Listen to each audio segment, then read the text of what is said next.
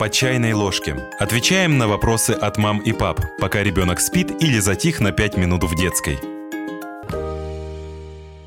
Как воспитывать несколько детей в семье? Кто такие сиблинги? Сиблинги – это братья и сестры в одной семье. Согласно теории сиблингов и теории порядка рождения на формирование личности человека, влияет не только наличие братьев и сестер, но и их пол, возраст, количество и то, является ребенок старшим, средним или младшим. Например, при малой разнице в возрасте дети лучше играют вместе и быстрее усваивают эмоциональную связь, а при большой разнице старшие сиблинги могут выполнять роль наставников или руководителей, иногда даже родителей для младших.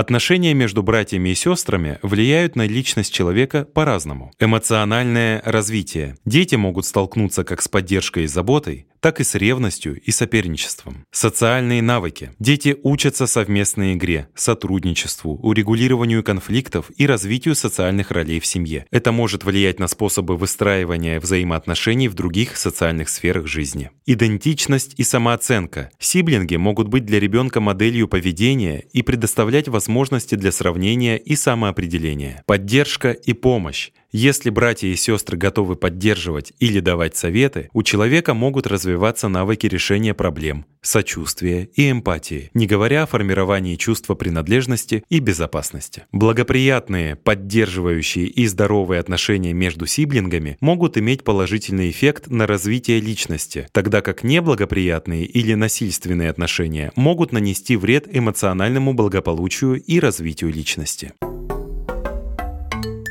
Как помочь сиблингам общаться? Благоприятная обстановка, Создать в семье поддерживающую эмоциональную безопасную среду, такую, в которой дети ощущают, что их чувства и мнения уважают. Сотрудничество и понимание. Важно поощрять детей к сотрудничеству, взаимопомощи и уважению друг к другу. Любовь и принятие. Очень важно избегать соревнований в семье. Если сравнивать детей между собой, это может стать почвой для ревности или обиды. Детей нужно хвалить. Можно научить их хвалить друг друга, чтобы показать, что вы семья, члены которой заботятся, уважают и поддерживают. Иногда сиблинги ссорятся, и здесь задача родителей поощрять выражение эмоций и разрешение конфликтов. Мы можем предложить родителям такой алгоритм. Оценить серьезность конфликта, предмет ссоры, эмоции и поведение детей. Если ссора не представляет угрозу для безопасности или не нарушает правила семьи, позволить детям решить проблему самостоятельно. Если начинается насилие, немедленно вмешаться и обеспечить безопасность детей. Позволить каждому ребенку высказаться и выразить свои чувства. Выслушать без прерывания, проявить понимание и сочувствие. Предложить детям выслушать друг друга, быть вежливыми и вместе поискать компромисс. Если не получается найти решение, предложить детям себя в в качестве посредника. Причем чем старше становятся дети, тем реже будет возникать необходимость в этом пункте. Детям важно научиться соблюдать правила семьи, границы друг друга и личное пространство. Они должны понимать, что у них есть своя одежда, свой стол, свои игрушки. Дело в том, что для формирования личности очень важно понимание собственности и идентификации. Но при этом, если возникает желание, можно поделиться или поменяться, а для этого нужно уметь договариваться. Любовь поровну. Важно уделять внимание каждому ребенку. Это значит, что каждый родитель по возможности или по расписанию должен проводить время с ребенком. Можно играть в те игры, в которые хочет ребенок, искренне интересоваться его жизнью, вовлекаться в общение. Причем зачастую достаточно всего получаса с каждым ребенком, чтобы у детей появилось ощущение своей индивидуальности, значимости и ценности.